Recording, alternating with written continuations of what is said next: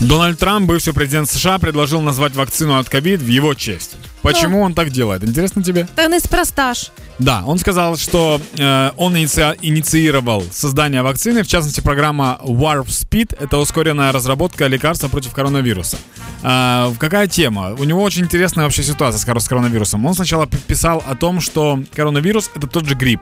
Впоследствии Facebook удалил эту публикацию. Так, А, В 2020 году, в феврале, он говорил, что типа коронавирус исчезнет к апрелю того же года. так. Сейчас мы уже пережили апрель 2021 года, то есть, в принципе, не сработали прогнозы.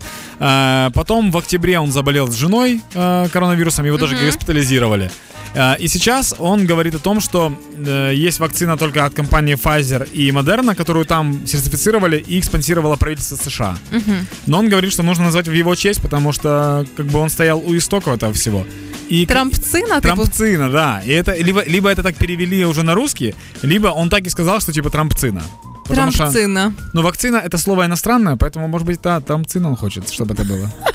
Но почему-то не Дональдцина, я не знаю. Ну, Ну, странно. слухай, з таким же успіхом е, люди, які займалися питанням вакцинації в Україні, в першу чергу міністр охорони здоров'я і прем'єр-міністр, Да. теж ми могли би піти тим же кр- е, шляхом і сказати, що відтепер в Україні ми будемо вакцинувати е, степанциною, бо Так. Степанов.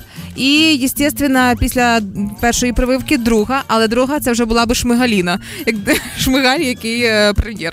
Ну, смотри, вот э, трампцина, степанцина и шмагалина не очень вызывают у меня доверие. А слухайте, Спасибо. як три сестри Да, поэтому, возможно, возможно, з Любарщини.